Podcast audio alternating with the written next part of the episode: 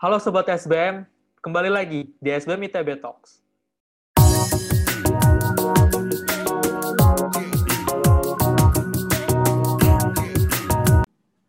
Bersama Rafif dari manajemen 2021. Pada episode kali ini, Rafif nggak sendirian. Rafif bakal ditemenin sama Pak Wawan Dewanto yang bakal ngomongin soal entrepreneurship dan teknologi. Telah hadir bersama kita Bapak Wawan Dewanto yang merupakan Profesor Entrepreneurship and Technology Management Interest Group at SBM ITB. Halo Pak. Halo, apa kabar? Alhamdulillah baik. Bapak gimana kabarnya Pak? Sehat-sehat aja? Ya, Alhamdulillah semua sehat. Walaupun kita lagi pandemi, ya Alhamdulillah masih bisa sehat. Alhamdulillah. Oke, um, oh ya by the way, Pak Wawan ini merupakan salah satunya pakar kewirausahaan di Indonesia dan juga merupakan inisiator prodi kewirausahaan pertama di Indonesia dengan inovasi pada sistem pembelajarannya. Jadi pada kali ini SBM ITB Talks bakal ngobrol lebih lanjut sama Pak Wawan khususnya tentang entrepreneurship dan juga teknologi. Nah, um, Rafif mau tanya nih Pak, Berbicara soal entrepreneurship, bagaimana sih pendapat Bapak soal entrepreneurship uh, saat ini di kala pandemi? Uh, jadi saya melihat uh, entrepreneurship ini merupakan merupakan nanti bisa menjadi sebuah solusi ke depannya gitu. Jadi kita lihat sejak quarter tiga tahun lalu itu kan ekonomi Indonesia minus. Kemudian dampaknya banyak sekali ke ekonomi kita, ke industri-industri kita, ke usaha-usaha kecil kita. Gitu. Nah, oleh karena itu, gitu, nah enterprise ini bisa uh, mempunyai dampak yang besar dalam pemulihan ekonomi. Gitu. Yang pertama adalah uh, startup ya. Jadi uh, mulai ada startup-startup yang bisa menghasilkan solusi bagi uh, masalah pandemi ini. Kemudian yang kedua kan terkait pemulihan ekonomi, pemulihan ekonomi terhadap sektor UMKM ini merupakan sangat uh, penting gitu supaya uh, in the end totalnya uh, perekonomian Indonesia bisa tumbuh lagi gitu. Oke Pak. Nah yang kayak tadi Rafif udah bilang di awal, uh, Pak Wawan ini merupakan inisiator prodi kewirausahaan pertama di Indonesia dengan inovasi pada sistem pembelajarannya. Yang Rafif penasaran nih Pak, sebenarnya inovasi sistem pembelajaran seperti apa sih Pak? Baik, uh, yang pertama tentu uh, secara filosofi uh, bahwa yang namanya kewirausahaan itu sudah sejak lama ya, tapi selama ini bentuknya memang dalam bentuk short course atau pelatihan, kemudian bentuknya mata kuliah. Gitu. ITB mempunyai keberanian untuk menjadi pelopor bahwa kewirausahaan ini menjadi program studi. Gitu. Di sini dalam pembelajarannya tentu bukan hanya konsep, tapi juga ada praktek gitu Kemudian dalam praktek ini uh, tentu para mahasiswa ini didampingi para mentor gitu, yang bisa mengarahkan uh, para mahasiswa untuk membangun startupnya masing-masing. Menarik banget nih Pak. Nah, um, yang Rafif tahu nih kan Bapak sudah cukup lama bergelut di bidang entrepreneurship dan juga di bidang teknologi. Yang Rafif mau tanya ini Pak, mungkin uh, menjadi pertanyaan juga bagi para sobat SBM gimana sih cara Bapak menentukan arah karir pada waktu itu untuk uh, masa depan kayak uh, oh saya ingin melakukan hal ini dan juga ingin melakukan hal itu? Uh, saya melihat bahwa hidup itu penuh dengan pilihan ya. Uh, tentu pada dan pada zaman saya tentu orang bisa memilih menjadi wirausaha, bekerja di BUMN, bekerja di multinational company, jadi entrepreneurship atau jadi ekspatriat. Gitu. Demikian juga halnya saat ini ya, saya melihat 20 tahun kemudian orang yang menjadi entrepreneur ini semakin banyak gitu. dibandingkan 20 tahun lalu ketika saya menjadi mahasiswa gitu. Saya sendiri memilih menjadi dosen karena memang passion saya uh, uh, di ya, mengajar dan meneliti gitu, terutama mengajar dan meneliti di bidang uh, kewirausahaan seperti itu. Dan saya melihat ya bagi mahasiswa saya tentu Eh, pesan saya selalu pilihlah karir pet yang sesuai dengan minat Anda, dengan hati Anda. Karena kalau Anda uh, sangat passion sama karir pet itu, maka tingkat kesuksesannya akan lebih besar. Oke. Nah, um, selama bertahun-tahun Bapak menggeluti uh, di bidang entrepreneurship dan juga teknologi. Sebenarnya apa sih Pak challenge atau tantangan terbesar yang pernah Bapak hadapi dan gimana cara Bapak menghadapinya pada waktu itu? Yang pertama tentu ketika saya memilih sebagai dosen, eh, karir saya tadi uh, terkait dosen, saya berpikir bahwa saya ingin ilmu yang saya miliki bermanfaat. Saya ingin uh, ilmu saya ini disebar ke mahasiswa saya ingin melakukan riset yang punya impact pertama. Kemudian tentu dalam hal itu baik mengajar, membimbing, kemudian penelitian tentu ada tantangan-tantangan ya. Jadi yang paling saya utama itu kan semakin saya mendalami sebuah keilmuan, semakin saya sadar bahwa eh, banyak hal yang saya belum ketahui. Jadi semakin saya gali, oh, semakin tahu bahwa oke okay, saya masih banyak kekurangan.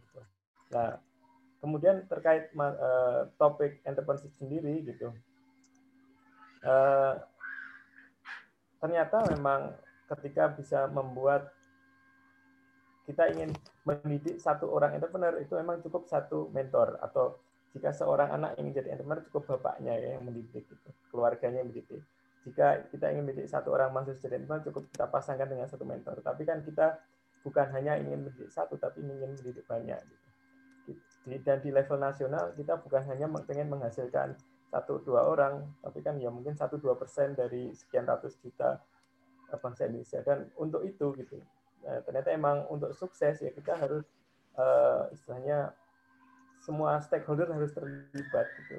Kita di perguruan tinggi terlibat, kemudian dari uh, dari pemerintah juga terlibat, dari asosiasi atau komunitas terlibat, kemudian dari sisi uh, bisnis juga terlibat itu ternyata emang supaya entrepreneurship ini bisa ber, menggaung di tingkat nasional nah, tentu ini perlu uh, banyak multi stakeholder seperti itu.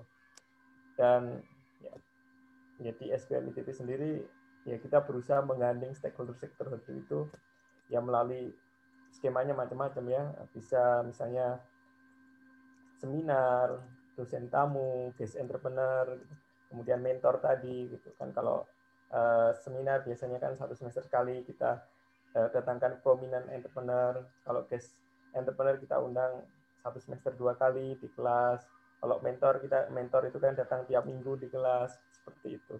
Nah kita berusaha mendatangkan stakeholder stakeholder itu gitu supaya uh, pendidikan kewirausahaan kita bisa sukses.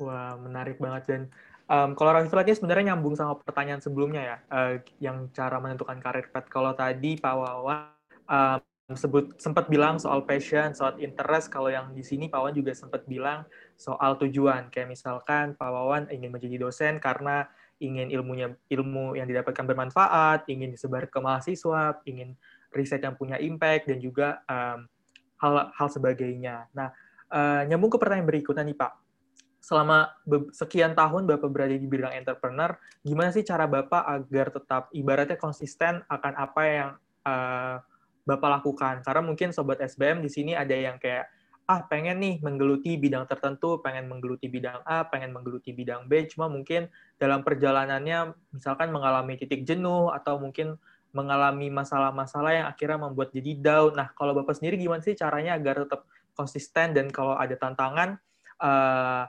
ibaratnya tetap bangkit lagi untuk menghadapinya. Uh, apa yang saya lakukan dan apa yang saya sarankan buat mahasiswa mahasiswa saya adalah big vision, start small, move fast. Ya tentu uh, bagi kita harus punya mimpi yang besar gitu. Bagi mereka yang ingin berwirausaha tentu punya mimpi gitu. Nanti startupnya sebesar apa gitu bagi mereka yang ingin bekerja untuk puncak karirnya seperti apa. Dan bagi saya sendiri eh, sebagai dosen tentu saya juga punya mimpi gitu. Setelah punya mimpi yang besar itu yang mimpi yang ya kita dream untuk 20 tahun lagi gitu ya kita harus memulai gitu. Start small mulai dari sesuatu yang kecil gitu. Dan ya sebuah kesuksesan kan tidak bisa langsung besar. Pasti mulai dari sesuatu yang kecil. Jadi big vision start small move fast. Kemudian ya kita bergerak ke arah visi tadi gitu. Dari langkah kecil kita kita berusaha bergerak ke arah visi tadi gitu. Dengan demikian ya kita punya arah gitu mau ke mana gitu. Dan terlepas dari karir petnya mau seperti apa gitu. Apakah mahasiswa saya mau berwirausaha atau yang mau menjadi uh, peneliti kewirausahaan saya gitu. Apa pun hmm. itu uh, kita harus punya mimpi dan ya, harus dimulai dengan langkah-langkah kecil dan kita harus bergerak dengan cepat untuk mengejar mimpi itu. Terus nih Pak, setelah bertahun-tahun Bapak sudah menggeluti bidang entrepreneurship dan juga teknologi, sebenarnya hal apa sih yang paling Bapak pelajari dari bidang ini?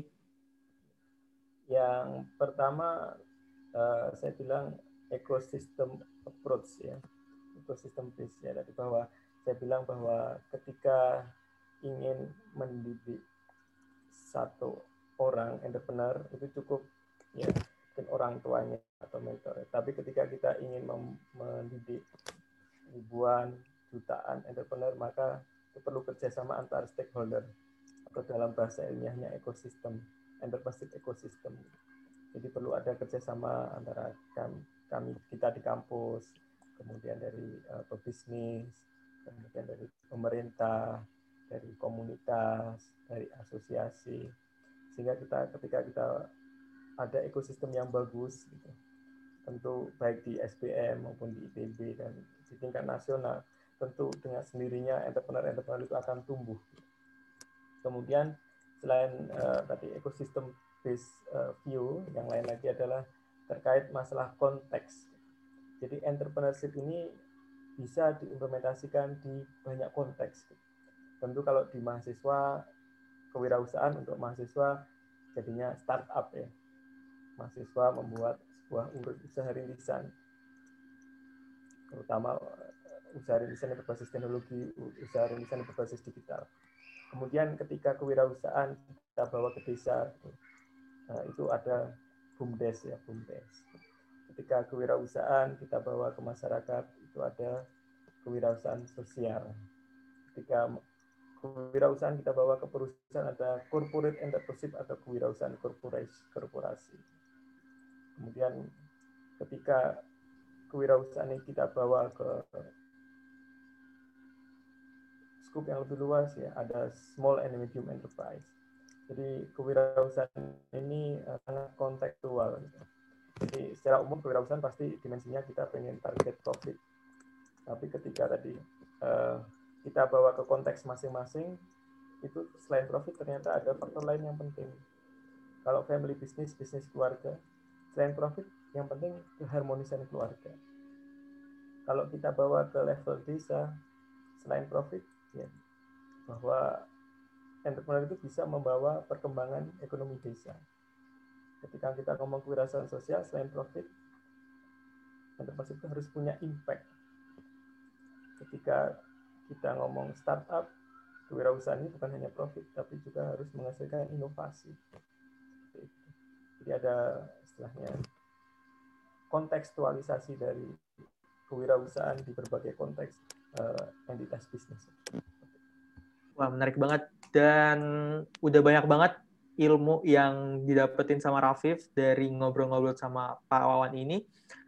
Dan yang mau Rafif tanya berikutnya adalah wishlist atau ada aspirasi apa sih Pak uh, Bapak ke depannya entah itu untuk mahasiswa entrepreneurship di Indonesia atau misalkan mahasiswa SBM ITB atau entrepreneurship secara general? Ya. Oke, kalau di Indonesia tentu saya berharap bahwa ya, pada nanti 100 tahun Indonesia 2045 ya kita bisa masuk top 10 negara dengan GDP tertinggi ya terbesar. Kemudian ya tentu berharap kita segera pulih secara ekonomi. Begitu dan ketika kita tadi mempunyai pertumbuhan ekonomi yang baik, itu harapannya adalah Indonesia itu menjadi produsen, bukan negara konsumen. Jadi, maka saya sangat senang gitu ketika mahasiswa baik di PP maupun di Indonesia itu membangun startup startup, membangun perusahaan-perusahaan, membangun usaha-usaha rintisan gitu. Sehingga dari Indonesia bisa menjadi produsen. Indonesia bukan hanya pasar bagi perusahaan-perusahaan mancanegara, tapi juga Indonesia mempunyai perusahaan-perusahaan yang bisa memenuhi kebutuhan Indonesia sendiri bahkan bisa ekspor ya, bisa masuk ke pasar mancanegara. Oke, wah keren banget nih aspirasi dari Pak Wawan. Semoga uh, bisa terkabul ya di tahun 2045 Indonesia menjadi top 10 negara dengan GDP tertinggi. Tapi tentu ini bukan peran satu dua orang, tapi peran uh, kerjasama antar stakeholder ya Pak, yang kayak tadi Pak Wawan sempat bilang tentang ekosistem. Tentu uh, ada peran misalkan dari kampus, ada peran dari mahasiswa, ada juga peran dari pemerintah. Pokoknya uh, semoga Sobat SBM yang dengar episode kali ini bisa saling terinspirasi dan juga bisa saling bekerja sama untuk mewujudkan Indonesia yang kayak tadi Pak Wan bilang, Indonesia menjadi negara produsen, Indonesia yang membangun usaha rintisan, dan juga Indonesia yang uh, bisa melakukan banyak ekspor ke negara-negara lain. Oke, nah ini mungkin pertanyaan, mungkin jadi pertanyaan terakhir ya Pak dari Rafif. Uh, Rafif mau nanya nih Pak, ada nggak sih pesan Pak buat Sobat SBM yang lagi dengerin sekarang yang pengen juga memiliki karir di bidang entrepreneurship, teknologi, atau juga business management, misalkan seperti Bapak? Tentu bagi mereka yang ingin menjadi entrepreneur atau praktisi kewirausahaan ya, uh, saya cuma bilang bahwa Anda coba merealisasikan mimpi Anda. Tadi kan saya bilang have big vision, kemudian start small, mulai dari yang kecil, kemudian move fast, bergerak dengan cepat, menggapai milestone-milestone Anda. Bagi yang ingin menjadi akademisi di bidang kewirausahaan, ya, kewirausahaan, startup, business innovation ini istilahnya bidang keilmuan yang sedang tumbuh. Oleh karena itu, bagaimana perkembangan di dunia praktek gitu kewirausahaan startup ini juga dibarengi dengan penelitian-penelitian di bidang kewirausahaan dan startup gitu. Sehingga in the end kita overall bisa menghasilkan sesuatu yang punya impact bagi negeri kita tercinta Indonesia. Sekali lagi, kalau cuma pengen membuat satu startup, satu unicorn, itu mungkin ya bisa dilakukan beberapa orang. Tapi kalau kita pengen membangun unicorn-unicorn di Indonesia, kita pengen membangun kewirausahaan di Indonesia secara keseluruhan, kita tentu perlu kerjasama, baik yang dari pelaku atau praktisi kewirausahaan atau entrepreneur, dan juga akademisi atau peneliti di bidang kewirausahaan. Sehingga antara keilmuan dan dunia prakteknya bisa uh, mempercepat gitu uh, pertumbuhan entrepreneurship di Indonesia. Oke, jadi buat sobat SBM, jangan lupa tadi kata Pak Wawan, yang pertama adalah big vision, terus start small, dan juga move fast. Dan juga tadi yang kalau uh, pengen Rafif highlight dari obrolan Rafif sama Pak Wawan adalah kalau misalkan pengen bikin uh, unicorn itu bisa, satu atau dua unicorn di Indonesia itu bisa beberapa orang, tapi kalau pengen uh, keseluruhan Indonesia, pengen banyak unicorn-unicorn bertebaran Indonesia itu butuh kerjasama, entah itu dari mahasiswa, entah itu dari uh, akademisi, ataupun entah itu dari pemerintah, supaya yang kayak tadi Pak Wawan bilang bisa menciptakan ekosistem kewirausahaan di Indonesia. Oke, Rafif mau ngucapin terima kasih banyak banget buat Pak Wawan atas waktunya. Semoga uh, diskusi dan obrol-obrolan singkat Rafif dan Pak Wawan pada hari ini bisa menjadi inspirasi, bisa menjadi uh, ilmu juga buat sobat SBM yang dengerin yang mungkin pengen juga memiliki karir di bidang entrepreneurship, teknologi atau misalkan lagi pengen bikin startup, semoga diskusi pada hari ini bisa menjadi inspirasi buat sobat SBM semua. Sekali lagi terima kasih Pak Wawan atas waktunya. Sama-sama. Ya, semoga sukses ya. Para sobat SBM bisa sukses di karir pet yang diinginkan, termasuk karir pet sebagai entrepreneur, sebagai wirausaha, dan sukses membangun startup. Amin. Oke, terima kasih Pak Wawan. Semoga sehat selalu. Buat Sobat SBM yang punya saran topik ataupun narasumber untuk diundang ke SBM ITB Talks, bisa banget komen di bawah atau komen via Instagram di @sbmitbofficial. Jangan lupa untuk klik like, subscribe, dan share video ini, serta follow Spotify SBM ITB Talks. Sampai jumpa di episode berikutnya. See you! SBM ITB for the, for the greater good.